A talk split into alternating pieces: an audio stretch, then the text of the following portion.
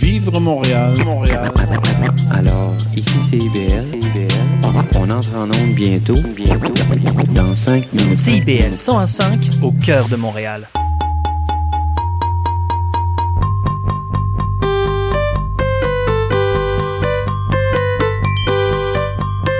Bienvenue à l'émission Fierté de bâtir sur les ondes de CIBL 1015 à Montréal. L'émission radiophonique des travailleuses et des travailleurs de la construction qui bâtissent aujourd'hui pour mieux vivre demain.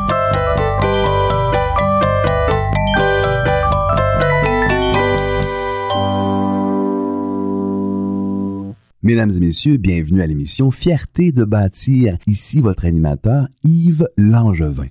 Aujourd'hui, nous avons une émission bien spéciale. Pour la première fois dans l'histoire de notre émission, nous recevons un représentant syndical en première partie d'émission et un représentant du monde patronal en deuxième partie d'émission qui vont parler du même sujet, qui vont parler de la modernisation de la loi R20. Évidemment, ce qui est intéressant, vous allez voir, c'est qu'il parle du même sujet, mais pas de la même façon. Évidemment, parce que le monde syndical ne voit pas la modernisation de la même façon que le monde des patrons, le monde des entrepreneurs. Et juste pour voir la différence entre les deux points de vue, vous voulez, mesdames et messieurs, assister et écouter l'ensemble de notre émission aujourd'hui. En première partie, nous avons recevoir Monsieur Éric Boisjoli, directeur général de la FTQ Construction. La FTQ Construction, vous le savez peut-être, c'est le plus gros syndicat de travailleurs de la construction au Québec. Il représente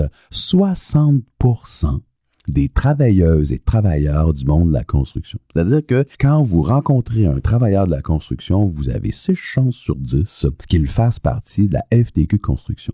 Monsieur Boisjoli va venir nous expliquer le point de vue syndical sur la modernisation. Vous allez voir, c'est totalement intéressant. On entend parler de plein de choses et M. Boisjoli va bien nous expliquer avec de grands détails qu'est-ce que la modernisation pour les syndicats, notamment pour son syndicat, la FTQ Construction. En deuxième partie, ben, nous allons recevoir son opposant. Nous allons recevoir un représentant patronal un représentant de l'Association de la construction du Québec qui représente plus de 21 000 entrepreneurs. Donc, ça représente les patrons. C'est Monsieur Guillaume Hull que nous avons déjà reçu à l'émission. Il est responsable des affaires publiques et porte-parole de l'Association de la construction du Québec. Ce qui est intéressant, c'est de voir jusqu'à quel point leurs demandes de modernisation sont différentes. Jusqu'à quel point, du côté syndical, les gens vont dire, bah, la flexibilité, on n'est pas vraiment pour, mais on a des arguments pour lesquels on n'est pas vraiment pour. Et du côté patronal, la flexibilité, ben, on est vraiment pour. Puis on a des arguments qui démontrent pourquoi les employés dans le monde de la construction devraient être plus flexibles. Ça veut dire quoi la flexibilité? Mais ça veut dire qu'un peintre pourrait faire des joints ou bien quelqu'un qui fait des joints pourrait poser de la céramique. Donc une flexibilité dans les, différentes compétences qu'ils peuvent apporter sur chaque chantier de construction. Juste cet élément-là, mesdames et messieurs, est un débat de base de la modernisation. Il y a des tenants syndicales qui disent ben, les employés sont spécialisés et devraient rester spécialisés parce qu'ils vont être bien meilleurs. Et il y a le monde entrepreneurial, le monde des patrons qui disent mais non, les employés devraient être plus flexibles parce qu'à ce moment-là, la gestion des chantiers va être beaucoup plus simple. Et savez-vous quoi, mesdames et messieurs? Ben, les deux ont raison. les deux ont raison. Si on est plus flexible, la gestion sera plus simple, évidemment. Et si on est si on n'est pas flexible, on est plus spécialisé, on devient donc meilleur. Et là, c'est difficile de trancher parce que chacun dans leur point de vue, chacun dans leur position, défendent, défendent leurs points avec des arguments qui sont tout à fait logiques. Alors, mesdames et messieurs, vous ne voulez pas manquer les discussions sur la modernisation qui vont avoir lieu aujourd'hui à l'émission Fierté de bâtir. Bonne écoute. Parlons syndicat. Nous recevons aujourd'hui un invité de marque. Il s'agit d'Éric Beaujoli, directeur général de la FTQ Construction. Éric, bonjour. Bonjour. La FTQ Construction, là, c'est assez gros, ça, là, comme syndicat. C'est euh, le plus gros syndicat de l'industrie de la construction avec ses 90 000 travailleurs. Carrément. Carrément. Carrément. On a entendu dire, Eric, qu'il y avait beaucoup de, beaucoup de personnes au Québec qui voulaient moderniser l'industrie de la construction, les règles autour. J'imagine que vous avez, à titre de directeur général de- du plus important syndicat au Québec, une opinion assez arrêtée là, sur le sujet. Arrêtez, euh, je dirais que non, parce que je pense qu'il y a beaucoup de, de, de, choses à moderniser, puis tu dis qu'il y a de l'intérêt de plusieurs personnes, incluant la FT Construction, Ah, c'est bon. incluant la FT Construction, parce que par le passé, à chaque fois qu'ils ont modernisé la loi R20, mais le monde syndical a toujours euh, mangé un petit coup derrière. Fait que là, on essaie de rectifier le tir. On est poli, là. On est poli, on est poli. Qu'est-ce que vous voulez dire? Qu'est-ce que vous... euh, pa- parlons du passé, ça serait intéressant. Comment, dans le passé, la modernisation de la loi R20 a nuit aux travailleurs et aux travailleuses dans l'industrie de la construction? Ben, on va juste prendre la référence de main-d'œuvre. Oui. Parce que la dernière grosse modernisation, c'était en 2011 avec le projet de loi 33. On voulait moderniser, dans le fond, la, la- la référence de la main-d'œuvre, qu'on appelait communément le placement syndical. Oui. Écoute, c'est quelque chose qui a été fait, mais avec toute cette modernisation-là, il y, a- il y a quand même d'autres choses aussi. Ils ont modernisé le processus de négociation, ils ont, ils ont aussi changé la donne euh, de la gouvernance de la Commission de la construction du Québec. Fait que c'est toutes des choses que, on- à l'époque, on avait tellement les yeux rivés sur le placement syndical qu'on a quand même pas ouvert notre regard sur ce Ouais, qui nous pendait ouais, là, par en arrière. Là. Mais ça, on l'a eu vraiment là, d'un. J'adore, j'adore la façon que c'est présenté. Le mot modernisation. Modernisation comme si c'était pas un changement ou une modification. Je trouve que le mot est tellement bien choisi. Tu sais, ça passe là comme comme une lettre à la poste. Modernisation, c'est comme si on voulait améliorer les choses, mais c'est des changements dans le fond qu'on veut faire. Mais on est rentré en 2023. Aujourd'hui, on change les termes, puis on modernise. c'est ça. Ça fait moins mal. oui, oui, absolument. L'utilisation du terme crée moins de douleur là, dans la tête des gens. Ouais, c'est Ouais, ça. mais- On va dire. Qu'est-ce qu'on veut? Qu'est-ce qu'on veut tant moderniser dans la loi R20 en ce moment? Écoutez, c'est sûr que si on regarde toutes les tribunes, on a eu la chance d'être invité euh, par euh, la chambre euh, la chambre de commerce de Montréal. Ouais. Il y a quelques semaines justement pour justement parler de la modernisation. C'est sûr que ce que sur tous les lèvres des gens, c'est la polyvalence des métiers. Sauf que la polyvalence des métiers, là, pour nous, l'industrie de la construction, pour nos travailleurs et travailleuses, là, quand tu as appris un métier, ben tu, tu y tiens à ton métier. Puis je pense que ça, c'est dans toutes les sphères d'activité. Tu es un notaire, t'es pas un avocat, tu es un avocat, t'es pas un notaire, tu es un médecin, t'es pas une infirmière. Tu je pense qu'on comprend dans le rouage de- de- de- du monde du travail quand tu as la fierté de ton métier, c'est quoi? Si on regarde toute la définition des métiers de l'industrie de la construction, je vais prendre seulement que le charpentier menuisier comme exemple. Ouais. Sa dé- définition de métier est tellement large qu'il peut faire quasiment n'importe quoi. Sauf qu'aujourd'hui, puis ça, on garoche la balle aux syndicats de dire, ils sont fermés, ils sont rébarbatifs à dire, ils veulent pas ouvrir la polyvalence des métiers. Non, c'est pas nous. Les, les- les entrepreneurs ont eux-mêmes, ont eux-mêmes, dans le fond, scindé les métiers par le- l'entrepreneuriat. Ils, se sont spécialisés. Un peintre, c'est oui, un entrepreneur peintre. Absolument. Fait qu'il n'engage pas de plâtrier, Ben il n'engagera pas de plombier. Fait que le discours patronal, le discours gouvernemental qu'on a aujourd'hui, ben c'est toujours de garocher la balle. Les méchants syndicats veulent pas moderniser. Non, non, non, non, non. Vous êtes scindez vous-même l'entrepreneuriat en, en silo avec vos métiers puis vos spécialités. Puis ça, je l'ai énoncé dans une entrevue. Puis même les assos patronales m'ont dit Ouh, écoute, Ouais. tu viens de mettre le feu, mon homme. Là. Est-ce que c'est le problème de, de, de l'œuf et la poule? L'entrepreneur en peinture va pas engager de plâtrier ben, parce qu'il est entrepreneur en peinture. Mais s'il y avait peut-être le choix d'engager d'autres genres de personnes, il pourrait le faire. Mais savez-vous quoi? Quoi? Ils veulent pas. Ils veulent pas? Non, Pourquoi? ils nous l'ont dit clairement, parce qu'ils sont spécialisés. Ben oui, Puis le créneau, c'est la peinture. bien sûr. Fait que quand tu fais ta soumission, tu es spécialisé dans ton métier. Tu sais comment évaluer un, un travail. Je suis pas un spécialiste en peinture. là. Tout le monde dit Ah, mais c'est facile, on peinture chez nous. Il y a d'autres choses. là. Il y a des peintres en bâtiment qui vont peinturer les structures de pont, les structures d'acier. C'est pas juste seulement que peinturer un mur. là. Il y a d'autres choses dans la peinture. Il y a des produits. Il y a encore des produits au, plomb. Comment ôter la vieille peinture qui est au plomb? Fait que vient aussi d'autres choses dans la spécialité, la santé sécurité au travail. Tout à fait. Fait que c'est tout ça. Là. Ah, vous touchez un bon point. C'est vrai que l'entrepreneur qui se spécialise, bien, il va devenir super bon dans sa spécialisation. il va être capable de faire des soumissions qui sont plus précises, il va être capable de rendre le travail d'une meilleure façon. Vous avez 100% raison. L'entrepreneur qui se spécialise, ben, en, mettons en peinture, engagera pas de plâtrier ou de maçon, c'est pas sa spécialité. Exactement. Aussitôt qu'il sort de sa spécialité, il va être moins bon. Mais c'est certain. Ben oui, C'est certain. c'est clair. les entrepreneurs généraux qui sont dans l'industrie de la construction, ils sont habitués aussi à travailler avec des entrepreneurs spécialisés. C'est de là qu'on appelle la chaîne de sous-traitance. Oui, absolument. L'industrie est bâtie comme ça.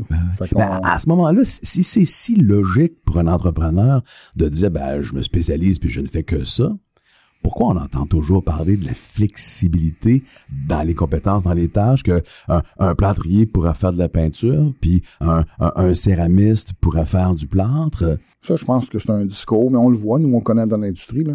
Euh, le discours vient des assos patronales, les associations qui représentent les entrepreneurs. Sauf que quand on parle strictement aux entrepreneurs spécialisés, ils sont pas là pantoute, là.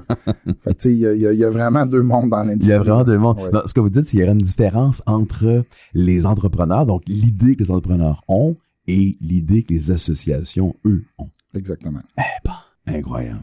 Incroyable. Mais vrai. mais vrai. Donc, ça, ça, c'est la, la première, le premier item là, de la modernisation dans la tête de bien des gens. Pour vous, la modernisation de la loi R20, ça voudrait dire quoi? Re- quel Re- changement serait Ben, apprécié? redonner l'industrie aux travailleurs aussi et aux entrepreneurs. Qu'est-ce que vous voulez Nous, on veut pas enlever rien aux entrepreneurs. Moi, je, je proviens du monde syndical, mais pour être capable d'avoir, dans le fond, un gagne-pain décent, j'ai besoin d'un entrepreneur qui m'embauche. Bien sûr. Puis l'entrepreneur qui fait le pas à dire je m'en vais dans le partenariat, Mhm. c'est quand même une coche au-dessus. Là. Tu sais, lui, il compte plus ses heures. Il faut qu'il fasse des soumissions. Euh, il est pas en chantier. Fait que ça, on respecte tout ce, beau monde-là, mais on demande aussi de nous respecter. Mhm. Ça, ça passe par les conditions de travail. tu sais. Puis ça, ben, dans la modernisation, on va l'effleurer. Tu sais, Il y, a- il y a peu de gens qui connaissent l'industrie. Ils disent toujours, ah, les gens de la construction sont bien payés, on a des gros salaires, mais on n'a pas d'ancienneté dans l'industrie de la construction. tu sais. Oui. Il n'y a pas de, de sécurité d'emploi. Tout à fait. Euh, juste nos conventions collectives, on ne peut pas griffer l'entièreté de nos conventions collectives. Dans le monde du travail, en Amérique du Nord, on est à peu près le- le- la seule province, puis le, le, le seul, Le, seul le territoire. seul euh, territoire au. Québec, puis la construction, qu'il ne peut pas, parce que la loi R20 nous l'empêchait à l'époque, la mise en place de la loi R20. Qu'est-ce que vous voulez dire par on ne peut pas griffer l'entièreté de notre convention Ben, je vais vous collective? donner un exemple. On parlait des conventions collectives. Un travailleur ou une travailleuse s'en va en chantier. Il y a des règles, de, de- dans le fond, d'horaire de travail. Oui. On dépasse l'horaire du travail. Tout le monde a du temps supplémentaire dans à peu près toutes les, les- les sphères du Bien travail. sûr. Ben, si l'entrepreneur décide de pas payer euh, les heures de travail, ou nous, aujourd'hui, selon la loi R20, il faut faire une plainte de salaire à la Commission de la C'est construction ça, du oui, exactement. Mais c'est pas le syndicat. Aujourd'hui, on n'a plus le suivi. On peut pas faire de suivi avec notre, notre- notre salarié ou notre salarié. Mais on dépend de la commission. Oui. Puis elle va aller souvent aller jusqu'au civil pour réclamer le salaire. Puis ça peut Oui. durer des mois, des années. Puis souvent, on vient à bout de s'entendre hors cours. Puis on règle souvent avec quelques cents dans la pièce. fait que, Ah ouais! oui, les salariés sont souvent en perte avec ces histoires-là. Eh ben. Donc, qu'est-ce que vous aimeriez? Vous aimeriez pouvoir euh, agir directement auprès de l'entrepreneur plutôt que de passer par la CCQ? Ben nous, c'est clair, on le demande dans la modernisation, mais Mhm. on, est aussi en litige à la cause supérieure pour demander justement d'abolir l'article 62 qui nous empêche, dans le fond, de rapatrier l'entièreté de nos conventions collectives du côté syndical. C'est Ça, ben, intéressant. c'est, aussi la liberté d'association. Là, ça va loin. Là, tu sais, les, les salariés pourraient même nous poursuivre parce qu'on fait pas notre travail comme il faut Oui, en les défendant. là. Il y a des articles qui comprends. protègent aussi au Code du travail. C'est intéressant, vous voyez, j'avais jamais pris conscience de ce problème-là. C'est que il y a un employeur, il y a un employé, il y a une convention collective qui les lie, mais s'il y a un problème, il faut passer par la CCQ pour régler le problème entre ces deux entités. Dans certains points, oui. Ouais. Tu sais, tu as mentionné la convention collective. L'entrepreneur, quand il signe un contrat de travail avec un donneur d'ouvrage, Ouais. je pense qu'il veut que son contrat de travail soit respecté. Mais pour nous, la convention collective, c'est un contrat de travail qui est signé avec l'entrepreneur. Bien sûr. Qu'est-ce qui est d'autre dans l'air qu'on veut changer dans la loi R20? La gouvernance au sein de la Commission de la construction du Québec, la gestion de nos avantages sociaux. Si vous avez regardé les médias dernièrement, vous savez que les partis Ouais. syndicales sont en litige contre la Commission de la construction du Québec parce qu'il y a eu des mauvaises perceptions de frais de gestion du régime d'assurance au régime de retraite. Là, c'est sûr que je, je- je pense qu'on va faire perdre le latin des gens. Là, on tombe vraiment dans la technicalité, là, mais C'est intéressant, ça. Parlons-en un peu plus tard. oui. Vous avez entendu quelque chose de stimulant à notre émission? Vous avez entendu quelque chose de choquant à notre émission? Vous voulez partager votre opinion? Écrivez-nous. Écrivez-nous à fierté de bâtir à gmail.com. Fierté de bâtir sans accent à gmail.com pour donner votre opinion sur le contenu de l'émission. Nous vous invitons à nous écrire aussi souvent que vous le désirez. La prochaine pièce musicale est La maison près de la fontaine, interprétée par Art Mengo, tirée de l'album On dirait Nino, publié en 2005. Il s'agit d'un album hommage à Nino Ferrer, un poète et chansonnier que vous connaissez probablement. Écoutez bien, vous allez certainement reconnaître la chanson. La maison près de la fontaine, couverte de vignes vierges et de toiles d'araignée, sentait la confiture et le désordre et l'obscurité. L'automne,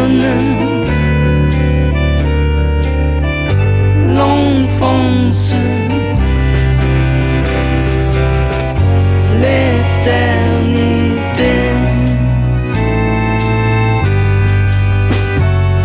Autour, il y avait le silence, les guerres et les nids des oiseaux. On allait à aux écrevisses avec monsieur le curé. On se baignait tout nu, tout noir, avec les petites filles et les canards.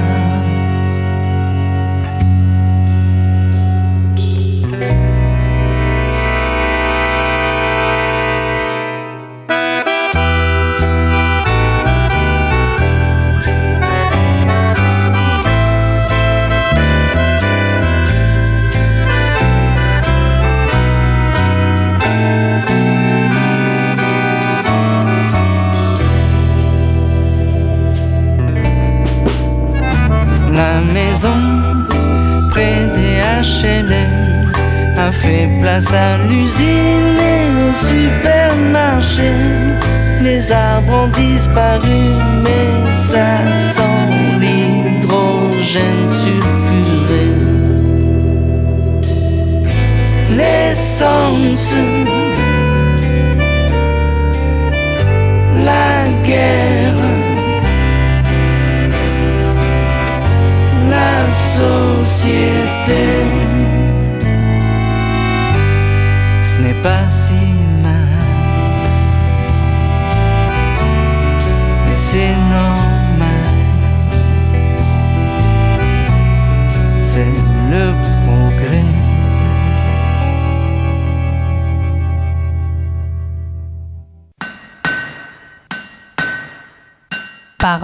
syndicat. Nous revenons avec Éric Boisjoli, directeur général de la FTQ Construction. Éric, avant la pause, vous- on parlait de modernisation de cette fameuse loi R20. Vous nous avez dit que la gouvernance pourrait être améliorée. Vous voulez parler de quoi exactement? Qu'est-ce que ça veut dire? C'est assez large aussi, la gouvernance. Là. Je vais faire un petit historique. Là. Ouais. La- à la mise en place de la commission de la l'OCQ à l'époque qui est devenue la commission de la construction du Québec euh, dans les années 90. C'était paritaire. C'était un organisme paritaire. Un organisme qu'on dit Ce qu'on appelle un comité paritaire. Ouais, c'est ça. Donc, dans le fond, c'est- Il y a des gens qui disent que c'est une organisation euh, publique, mais Ouais, c'est pas une organisation Non, c'est pas une organisation publique. C'est vraiment financé par les salariés de l'industrie, les entrepreneurs de l'industrie de la Commission de la construction du Québec. Fait que le paritarisme, nous, c'est sûr qu'on veut, on veut remettre de l'avant le paritarisme. OK? Euh, je l'ai mentionné tantôt dans la, la- la première tranche de l'entrevue. Tu sais, euh, en 2011, ils ont scindé ça, justement, le paritarisme, en incluant des membres indépendants. Oui. On n'a rien contre l'indépendance. Euh, Il y en a dans plusieurs conseils d'administration, mais une indépendance, ça prend vraiment de l'indépendance. Présentement, Donc, ce que vous êtes en train de dire, c'est qu'il y a- des indépendants qui sont moins indépendants que d'autres? Ben, ils sont pas indépendants, puis on est- on n'est pas gêné, on l'a toujours dénoncé. Tout ce qui est emmené, puis euh, du côté syndical, est toujours rejeté du revers de la main. Toutes les, dans le fond, les intérêts de nos salariés, que ce soit n'importe quelle centrale, on pourrait toutes les nommer, il n'y a pas justement la Construction, ça peut être la CSN, la- toutes les centrales syndicales, lorsqu'on amène des débats euh, au conseil d'administration pour essayer de- de- de- d'améliorer le sort de nos travailleurs, si euh, s'il y, a un- il y a un côté patronal qui, qui amène d'autres éléments qui vont essayer de, de- de- dans le fond, ils vont tirer plus la couverte sur le côté. Ouais, ouais.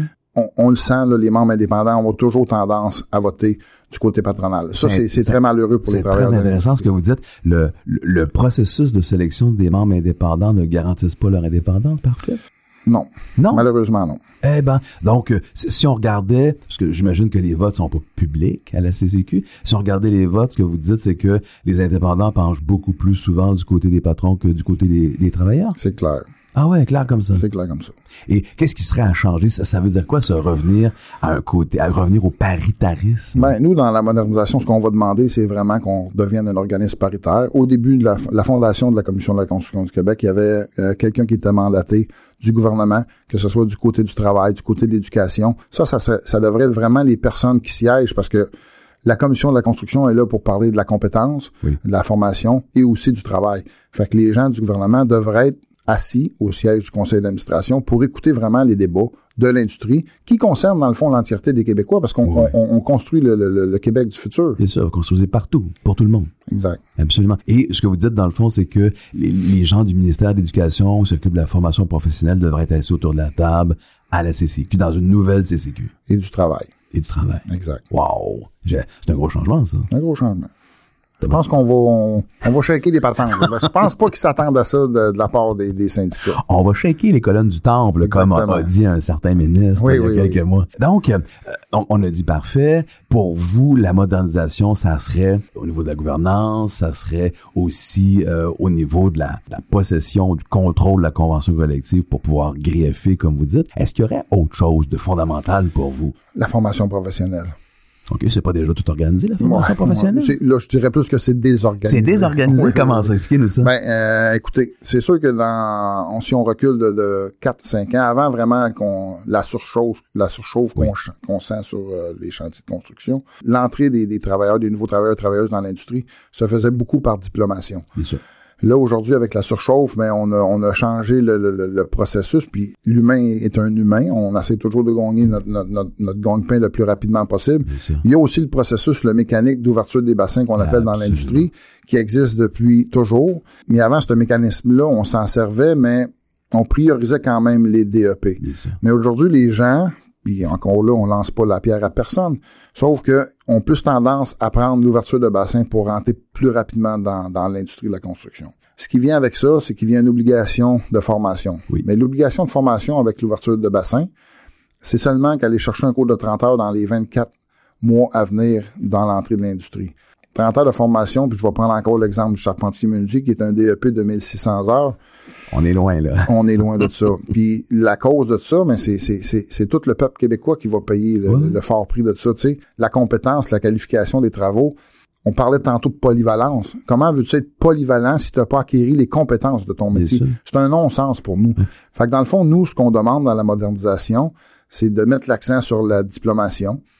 On va aussi quand même privilégier l'ouverture de bassin si on vient qu'on ait une, chauffe- une surchauffe puis on manque de place dans les écoles, mais on devrait au moins avoir la possibilité de. Puis on va aussi proposer l'alternance travail-études, ce qui n'était pas dans les discours syndicales antérieurement. Ouais. On va aussi proposer ça, mais on va aussi demander que si jamais des gens rentrent par bassin dans un métier, qu'il y ait l'obligation d'aller chercher au moins les modules du DEP Ben, dans, son, an- dans ses années d'apprentissage. Fait que ça, ça sera un minimum. Moi, j'étais convaincu que c'était comme ça. Non. Moi, j'étais convaincu que quelqu'un qui rentrait par le, par le bassin était obligé d'aller faire son DEP. Ça lui prendrait plus de temps, mais qui était obligé à terme d'avoir son DEP. C'est pas ça? C'est pas ça du tout. Je vous l'ai dit, un cours de 30 heures.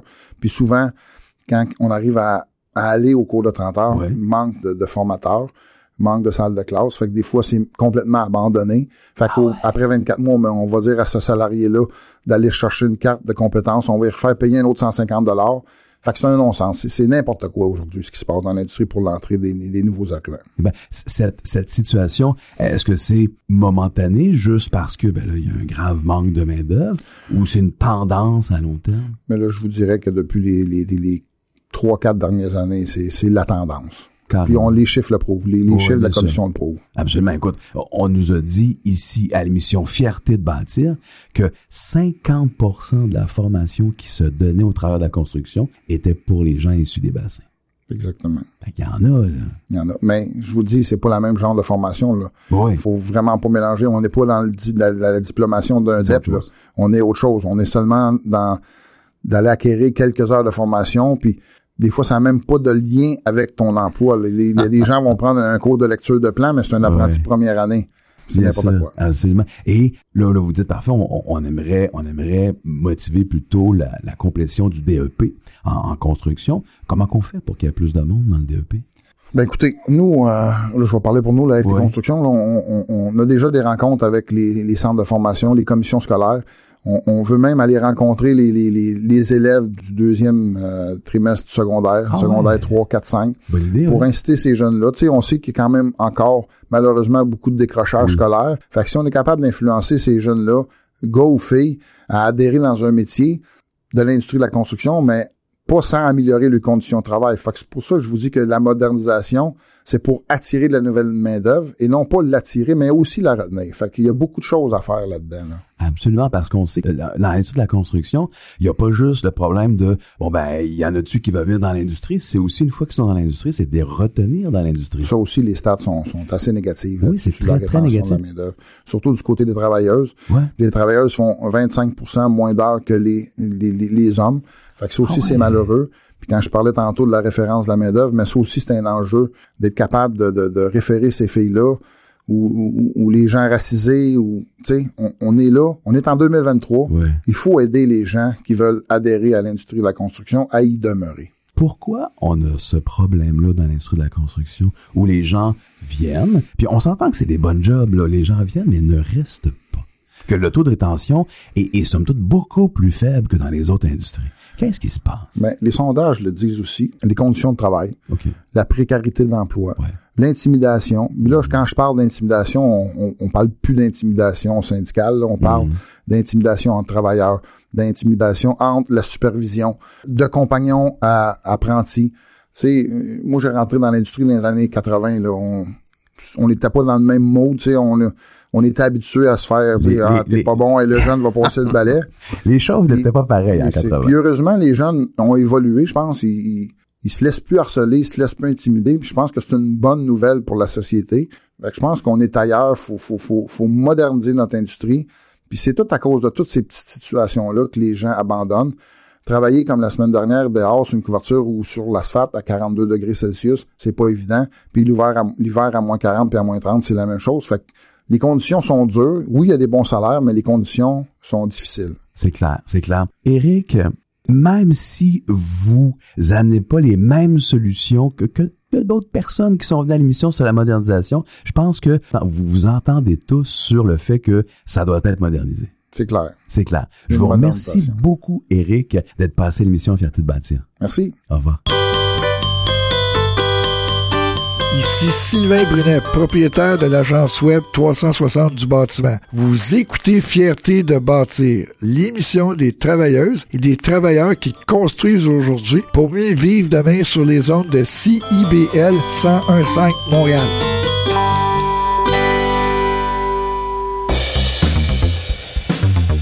Ici Yvan Bugeaud de l'émission Folie.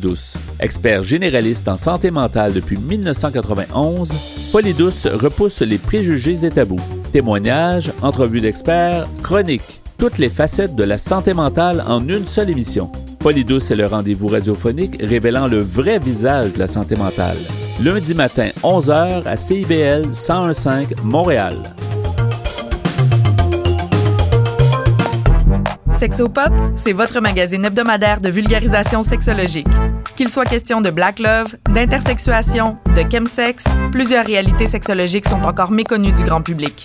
Je suis Audrey Lemay, sexologue, et j'ai le privilège de vous accompagner tous les mardis de midi à 13h sur les ondes de CIBL 101.5 dans le Grand Montréal pour lever le voile sur les nombreuses réalités sexologiques contemporaines. Ensemble, nous allons apprivoiser toute la diversité et la richesse de la sexologie humaine.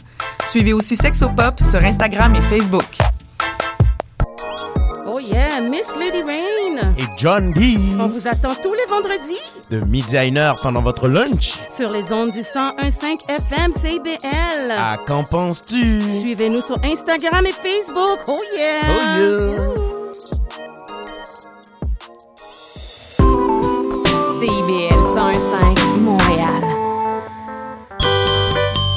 Ici Céline Lachapelle, chef de section Relations clientèle et partenaires de la Commission de la construction du Québec. Vous écoutez Fierté de bâtir, l'émission dédiée aux travailleuses et travailleurs qui construisent de leurs mains le patrimoine architectural de demain sur les ondes de CIBL 101.5 Montréal. Il s'agit de Ma maison de rêve, publié en 1999 par Risset Barrier dans l'album Tel quel. Nous avons tous notre maison de rêve. Et qui construit ces maisons-là? Ce sont les travailleurs et les entrepreneurs de l'industrie de la construction qui se lèvent à chaque matin pour bâtir l'environnement dans lequel on habite. Mesdames et messieurs, écoutez bien cette dernière chanson.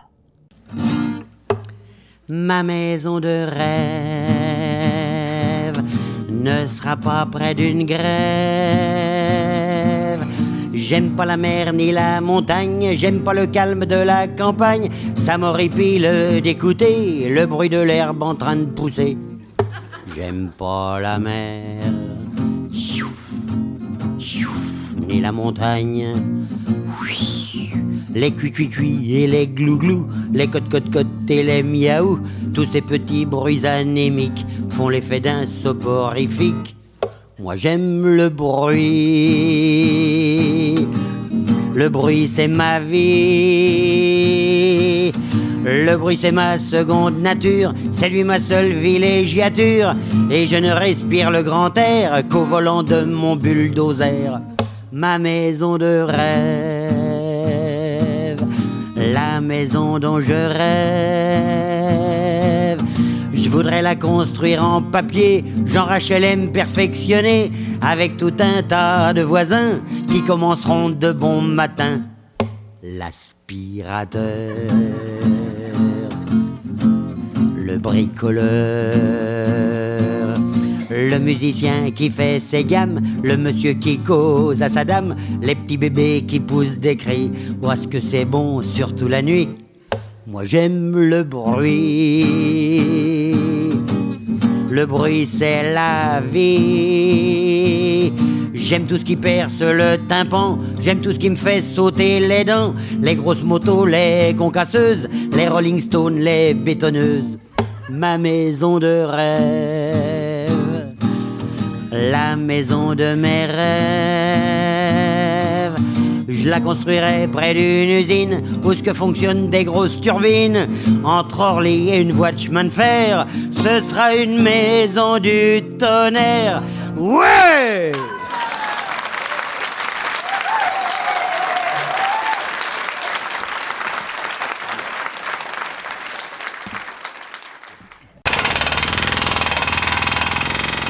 Parlons entrepreneur. Nous recevons Monsieur Guillaume Houle, responsable affaires publiques et porte-parole de l'Association de la construction du Québec. Guillaume, vous commencez à être un habitué à l'émission Fierté de bâtir. Merci de m'accueillir à nouveau. On veut parler aujourd'hui d'un sujet là, très sensible, un sujet assez spécial qui s'appelle la modernisation de l'industrie du secteur de la construction. Est-ce que c'est un secteur qui a tant besoin d'être modernisé que ça? Pour qu'on en parle tant que ça là, un peu partout? Oui. Oui. la réponse courte, la réponse courte est oui. Qu'est-ce qu'on a besoin de moderniser là? Parce qu'il y a un truc particulier dont on parle ici là, quand on parle de la modernisation. Oui, il y a, en fait, il y a plusieurs éléments. Tout ça découle du discours inaugural du premier ministre euh, en, en, décembre euh, 2022, lorsqu'ils euh, ont été réélus. le premier ministre François Legault a mandaté le ministre du Travail, Jean Boulet, de moderniser le secteur de la construction. On lui a demandé de bien s'assurer que ce soit fait avec respect des instances euh, en place. Et également, euh, on, on, sait que le secteur de la construction est très réglementé. Il y a une loi d'ailleurs qui, qui nous concerne, qui s'appelle la loi R20. Donc quand vous entendez à gauche, à droite, bon, le secteur de la construction va moderniser la loi R20. On va pas juste moderniser la loi R20, mais entre autres. Et la loi euh, R20 est la loi qui régit les conventions collectives dans l'industrie de la construction. Il y a le volet euh, santé-sécurité qui est sous l'égide de la loi sur la santé et sécurité du travail, euh, mais il y a le volet euh, de la loi R20 qui est toutes les relations du travail, donc le contrat de travail, comment il, il est régi légalement euh, dans l'industrie de la construction, c'est cette loi-là qui l'encadre. Alors, quand on parle de modernisation de la loi R20, vous avez dit tantôt là, que, que ça a été modernisé. Là qu'est-ce qui a tant à être changé ou modernisé? En fait, une question bête, là. Est-ce que moderniser, c'est juste un beau mot pour dire changer ou faire évoluer? Oui, oui, oui, oui, oui, techniquement, euh, c'est un peu ça, mais on le remarque dans tous les milieux de travail aussi, euh, on, la, la, situation change. On, par, on parlait tout à l'heure hors d'onde de, de l'intelligence artificielle. Absolument. Ça s'en vient aussi sur les chantiers ouais. de construction. Comment on fait pour intégrer les nouvelles technologies, que ce soit l'intelligence artificielle ou autre, dans nos méthodes de travail, euh, sans contrevenir aux, aux, aux, règles du travail qu'on qu'on qu'on a établies ensemble, qu'on a négocié avec les avec les syndicats?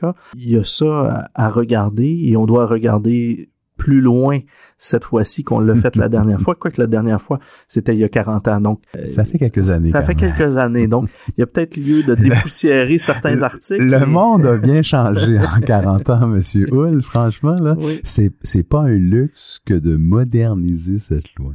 Exact. À l'époque, c'était Steinberg qui était le, À l'époque, c'était Steinberg et le four micro-ondes, c'était encore exotique. C'était encore exotique.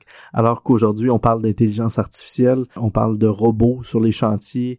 Le, les nouvelles technologies s'en viennent et l'industrie de la construction est tellement réglementée qu'il vient difficile d'y intégrer des nouvelles, euh, des nouvelles technologies. Des, euh, je, je, pense par exemple à, à Brick Recycle qui est un nouvel outil qui est apparu euh, dans les dernières dans les cinq dernières ouais. années sur nos chantiers, qui euh, qui est un appareil qu'on monte sur l'échafaudage et et où on met une brique euh, dans l'appareil, la brique se nettoie mmh.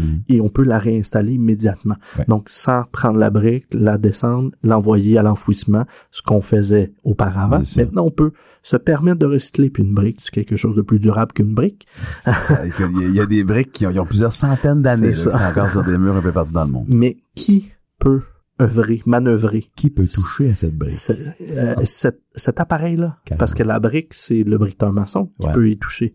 Mais qui peut manœuvrer l'appareil? Est-ce que le briqueteur maçon peut le faire? Est-ce que le manœuvre pourrait le faire? Est-ce que le charpentier menuisier pourrait le faire? Ça a pris deux ans à la compagnie Brique Recycle, avec des va-et-vient au ministère du Travail, au cabinet du ministre du Travail, à la commission de la construction du travail pour déterminer ne serait-ce que qui pouvait mettre une brique dans la machine? Et Brique Recycle, on parle d'une compagnie québécoise. On parle d'une compagnie québécoise qui a obtenu euh, son droit de pouvoir utiliser sa machine sur des contrats en Europe, en Ontario et aux États-Unis avant de le faire au Québec.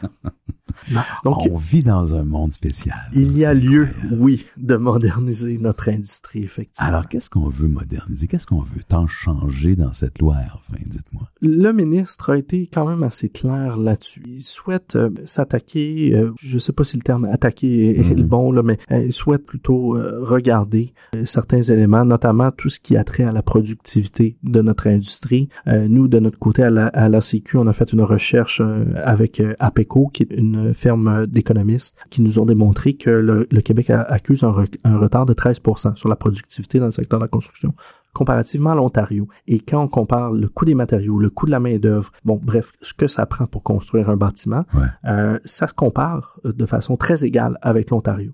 Alors, où le bas blesse? Il n'y a pas de raison qu'un madrier coûte plus cher ou moins cher au Québec qu'en Ontario. C'est à ça, peu près le même prix. À peu près le ça. même prix. Même chose pour la, pour la main-d'œuvre. On aurait euh, tendance à penser que c'est, c'est plus cher en Ontario pour euh, payer un, un travailleur euh, versus au Québec, alors que ça se compare très bien. Donc, qu'est-ce qui explique ça?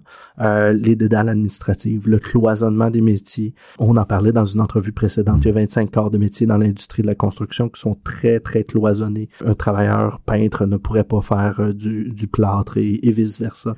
Alors que dans d'autres juridictions, c'est permis. Ça amène de la fluidité sur les chantiers et ça évite le blocage de la chaîne de montage, si on veut. Bien sûr. Euh, on, on- on parle ici plus de flexibilité que de productivité. Dans le fond, on aimerait que les travailleurs soient plus flexibles sur le chantier. Oui, et ultimement, ça amène plus de productivité euh, au final. Bien sûr. Euh, donc, s'ils sont plus flexibles, s'ils peuvent faire des tâches qui sont, disons, résiduaires, là, là, qui sont qui sont pas ou- outrageuses dans le sens où elles ne dénaturent pas leur travail initial, mais qui permettent d'avancer euh, un chantier de façon plus fluide, plutôt que de stopper si, par exemple, le, bâtiment est terminé, l'électricien, bon, on se rend compte qu'il y a un, un bris électrique, mais on n'a pas livré le bâtiment. Euh, l'électricien revient, fait des trous, il peut faire des trous, mais il peut pas les réparer. Donc là, pour le réparer, euh, on doit faire venir le plâtrier, mais le plâtrier peut pas repeindre par-dessus. Donc on- là, on doit faire venir le peintre et imaginer que tout ce monde-là, quand il s'agit de travaux de réparation, c'est pas leur priorité. Ils vont, vont plutôt choisir le travail complet. Et là, ça peut prendre 24, 48, 72 heures des fois avant que la chaîne Et- des événements pour un petit trou Et vous êtes rapide. Et vous êtes rapide. Et je suis rapide. ça pourrait même prendre plusieurs semaines ça pourrait, trou, là, ça clairement. pourrait prendre plusieurs semaines. Donc, Parce que le temps qui arrive pour faire un ça peut prendre plusieurs semaines, c'est clair. il y a lieu d'avoir des gains euh, en productivité euh, dans, dans ce sens-là, effectivement. On peut facilement comprendre ici que on est en train de essayer de changer une des bases du monde syndical, de la spécialisation des tâches. Mais on veut pas l'annihiler, là. Qu'on se comprenne bien du côté de la Sécu, les 25 métiers ont leur raison d'être. Mais il y a une plus grande flexibilité, comme je vous disais, à avoir sur les chantiers pour s'assurer que le, le chantier puisse euh, rouler convenablement et, et qu'on puisse arriver avec des, des délais qui sont, euh, qui sont respectables. Il y a d'autres éléments aussi qui touchent la modernisation qui nous préoccupent. Par exemple, la mobilité de la main-d'œuvre. La mobilité de la main-d'œuvre ne nous permet pas actuellement pour un travailleur de Montréal euh, d'aller euh, travailler euh, au, au centre du Québec ou, euh, on ou à a Mauricie. déjà entendu parler de ça. Mais c'est complètement fou quand on, se dit qu'un travailleur ontarien, parce qu'il est ontarien, pourrait travailler dans toutes les régions du Québec, mais pas le travailleur québécois. Il y a, un manque, il y a un manque là, il y a, une notion euh, qui est pas applicable et euh, il a été démontré dans des recherches économiques, notamment de la part du professeur émérite Marcel Boyer, que ça nuit à la productivité au Québec, ça nuit au développement économique des régions elles-mêmes parce qu'il y a moins de compétitivité, euh, les entreprises Bien peuvent sûr. charger plus cher, etc. Mais en- Donc, encore une fois, c'est nuisible sur tous les points. dans la tête du travailleur de la Côte-Nord, lui, il est convaincu là, que si on ouvre les valves, si on ouvre les portes, tous les travailleurs de Montréal vont venir sur la Côte-Nord, puis il va perdre sa job. Mais euh, c'est une des régions où on accueille le plus de travailleurs, la Côte-Nord. Euh, et les régions euh, qui approvisionnent, si on veut, en travailleurs les- la Côte-Nord, ce sont d'autres régions lointaines du Québec. Euh, en premier lieu, le Saguenay-Lac-Saint-Jean et en deuxième lieu, la Gaspésie, Bas-Saint-Laurent, les îles. Donc, on parle aussi de régions du Québec qui ont besoin de développement économique. C'est pas vrai que c'est les gens de Montréal qui débarquent sur la côte nord. Bien sûr. Montréal est une des dernières régions à approvisionner la côte nord en termes de main d'œuvre.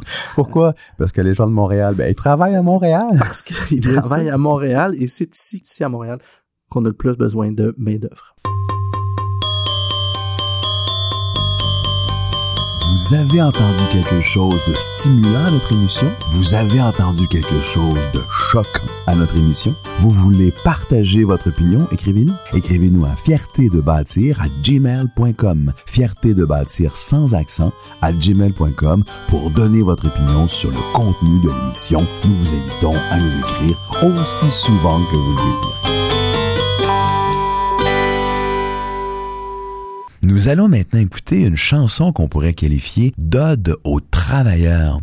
Elle a été publiée en 1956 par un, chansonnier que vous connaissez probablement pas, mais qui à l'époque était très connu, à l'époque de Georges Brassens, chansonnier qui s'appelle René-Louise Laforgue. Il va nous chanter le poseur d'oreilles. Portez attention ça fait vieux comme comme chanson, mais c'est très très très intéressant avec des paroles comme je suis un poseur d'oreilles comme l'était mon père, je me suis mis au travail, j'ai hérité du chemin comme mon bonhomme de père. Mesdames et messieurs, bonne écoute.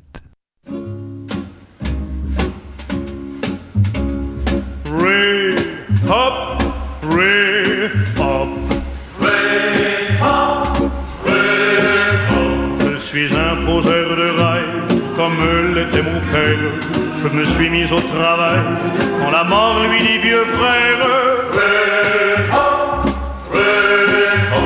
J'ai hérité du chemin que mon bonhomme de père avait suivi comme un chien jusqu'à son heure dernière. Boulot, vaille que vaille, on creuse, on pioche et l'on taille par les champs et la rocaille, l'immense route du rail. On construit un éventail qui par Rome ou par Nanterre grandit comme la semaille sur tous les coins de la terre. Dès que paraît le matin, les sirènes nous appellent. On oublie le mal de rein, on n'est pas des demoiselles. Chaque jour, maille après maille, grandit le chaînon du rail. Attachés à la ferraille, en cœur tout le monde braille. Je vais le long du chemin, la musette en bandoulière. Je repars toujours plus loin, jusqu'à mon heure dernière. Quand trop vieux pour le turbin, je ne pourrai plus rien faire. En voyant passer les trains, je viderai quand même quelques verres.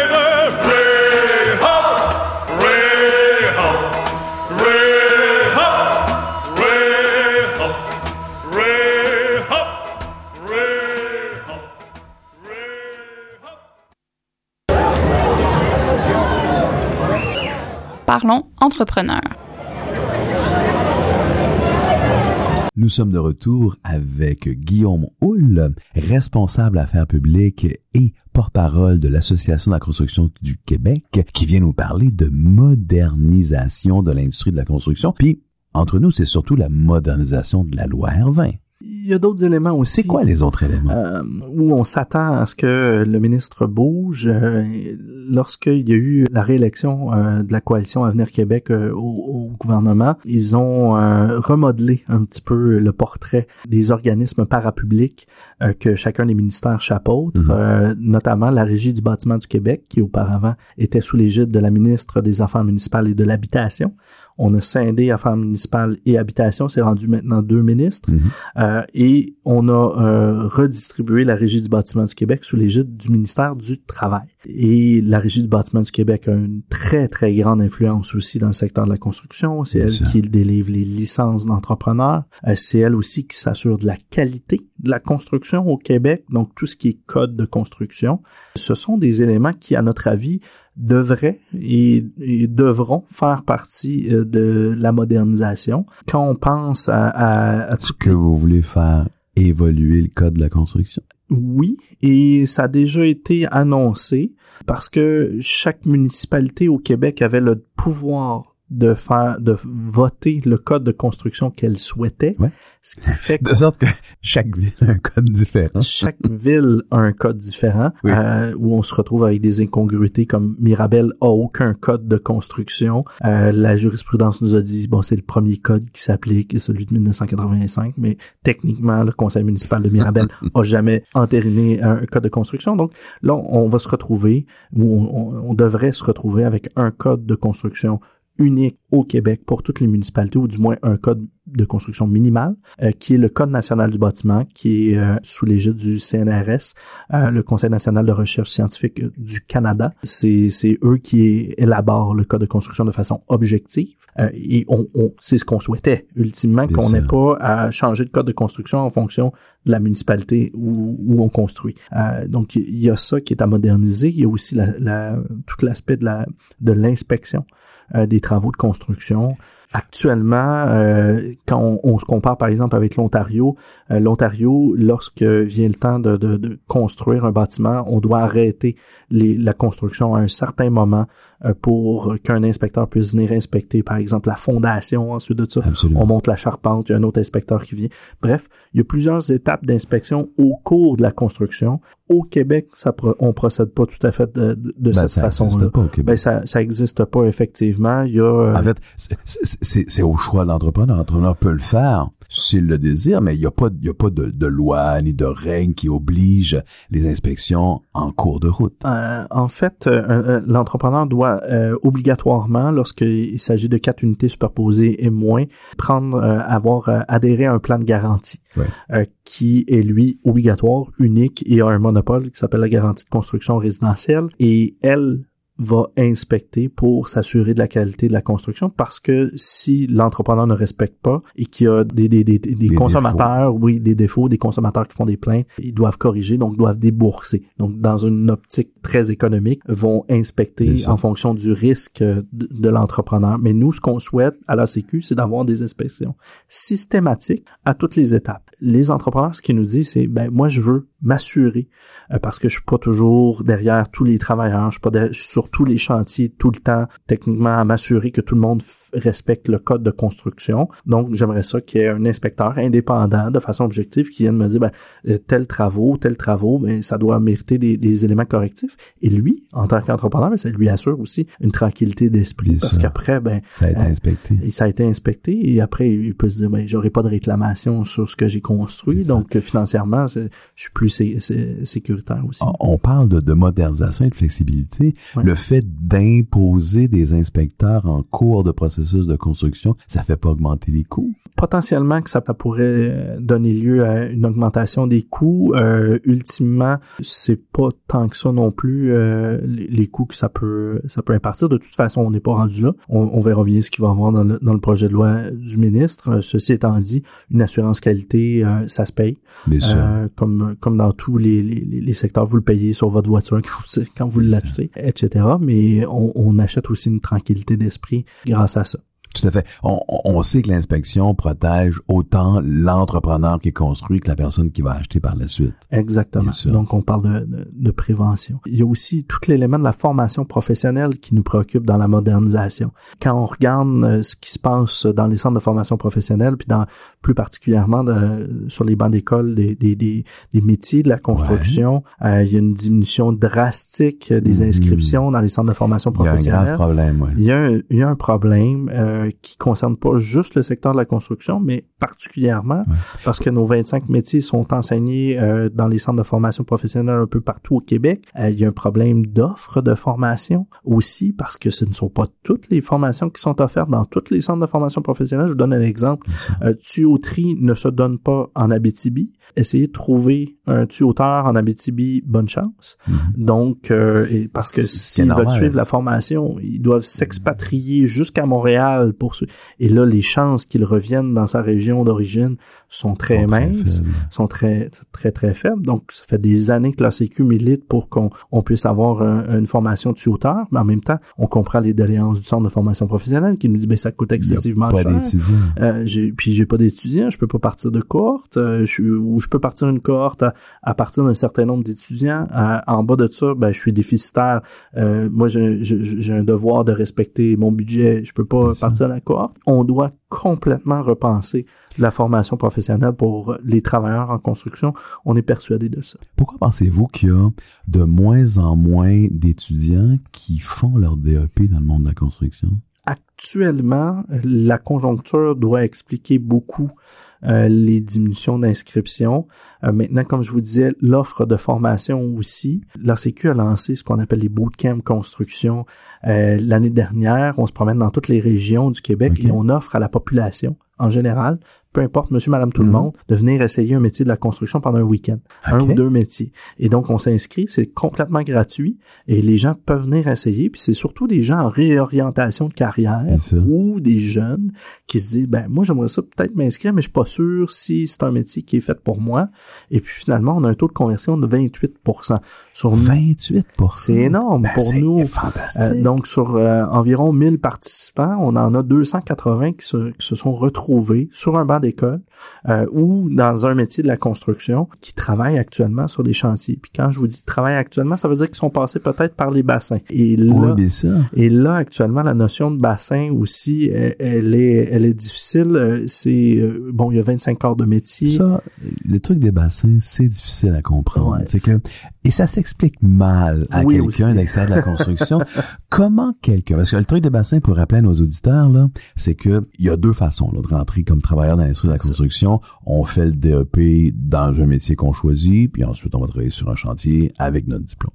Et on n'a pas le droit d'embarquer sur un chantier si on n'a pas le diplôme. Certains, à certains moments dans l'histoire, les bassins s'ouvrent et là, on peut accéder à l'industrie de la construction sans diplôme. Exactement. Parce qu'on est en pénurie de main-d'œuvre. Parce qu'on est en situation de pénurie de main-d'œuvre et depuis 2019, on est en grave situation de pénurie de main-d'œuvre dans, dans le secteur de la construction. Euh, euh, les derniers chiffres du premier trimestre 2023 nous disaient qu'il manquait 11 000 personnes sur les chantiers de construction. Donc, et les entrepreneurs doivent pouvoir compter sur la main-d'œuvre nécessaire pour faire leurs travaux ultimement. Donc, la notion de bassin est importante pour pouvoir pouvoir compter sur de la main-d'œuvre. Ceci étant dit, si on a le choix techniquement entre quelqu'un qui est formé ou quelqu'un qui est pas formé, euh, on va pas, on va prendre celui qui est formé d'abord parce Bien que sûr. il offre une meilleure qualité de travail et il y a des connaissances de base que celui qui est pas formé n'aura pas. Absolument. Ce qui est achalant dans, dans la notion de bassin, c'est que tout d'un coup, on peut accéder à l'industrie sans diplôme. Exactement, mais avec une avec une promesse de formation continue avec une promesse de 150 heures d'ouvrage. Ceci étant dit, il y a une particularité aussi dans le secteur de la construction qui existe dans à peu près aucun autre euh, métier au Québec, c'est le compagnonnage. Donc, vous êtes accompagné pendant quatre ans ou euh, pendant un certain nombre d'heures, en fait, là, généralement c'est quatre ans, mais pendant un certain nombre d'heures, vous êtes accompagné par un compagnon. Donc, vous rentrez dans l'industrie en tant qu'apprenti et on vous apprend le métier directement. C'est comme ça qu'on procédait avant la- l'arrivée des institutions au Québec de centres de formation professionnelle ou d'université. Bref, Monsieur Hull, je suis convaincu qu'on pourrait parler de modernisation pour le reste de la saison à l'émission Fierté de bâtir. Je vous remercie d'être passé à l'émission. Ça m'a fait plaisir. Merci beaucoup. Au revoir. Vous écoutez Fierté de bâtir sur les ondes de CIBL 101.5 Montréal. Quelle émission extraordinaire nous avons eue aujourd'hui? Nous avons vu deux points de vue opposés sur la modernisation de la loi R20. J'aime ça. On a vu le portrait complet. D'un côté, on a vu le portrait syndical avec la visite rare, Monsieur Éric Boisjoli, directeur général de la FTQ Construction, le plus gros syndicat dans le monde de la construction au Québec. De l'autre côté, du côté des patrons, nous avons vu Monsieur Guillaume Houle, responsable des affaires publiques et porte-parole de l'Association de la construction du Québec. Chacun de leur côté ont défendu leur point de vue sur cette modernisation. Savez-vous quoi? Ils s'entendent sur une chose. Ils s'entendent sur une chose de base. Oui, la loi doit être modernisée. La loi doit évoluer vers quelque chose qui est peut-être plus adapté à l'environnement d'aujourd'hui, l'environnement du monde du travail. De quel côté ça va aller? Bon, on sait pas trop. On va voir le futur. C'est entre les mains du gouvernement, entre les mains des sages qui réfléchissent à l'organisation du travail dans le secteur de la construction au Québec. Mesdames et messieurs, bonne semaine.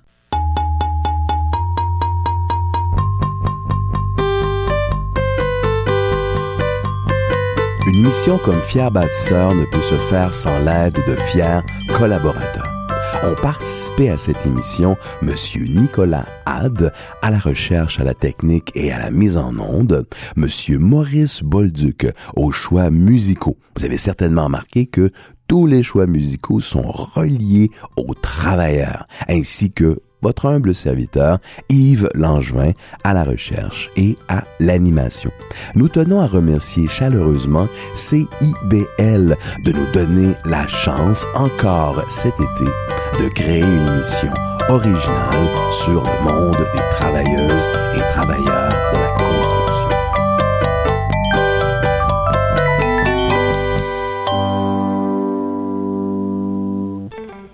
Intention Inc., c'est la célébration de l'entrepreneuriat sous toutes ses formes.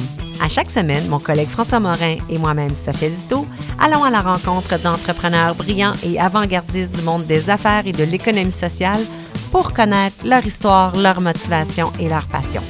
Si vous êtes à la recherche d'une étincelle pour passer à l'action, soyez à l'écoute d'Intention Inc. tous les jeudis de midi à 13h. Décadence. Trois heures de musique deep house, soulful house, techno, disco et garage. Décadence. Les vendredis dès 22h, Michael Terzian ouvre le bal à votre week-end. Votre week-end. CIBL, au cœur de la décadence. J'adore. Nous sommes votre rendez-vous de la fin de semaine. En compagnie de nos collaborateurs, on vous informe, divertit et on vous joue le meilleur du hip-hop, afro et rap. Votre dose de bonheur radio électrisant et contagieux. Samedi dès 11h, c'est Chadamar FM sur CIBL 1015 Montréal.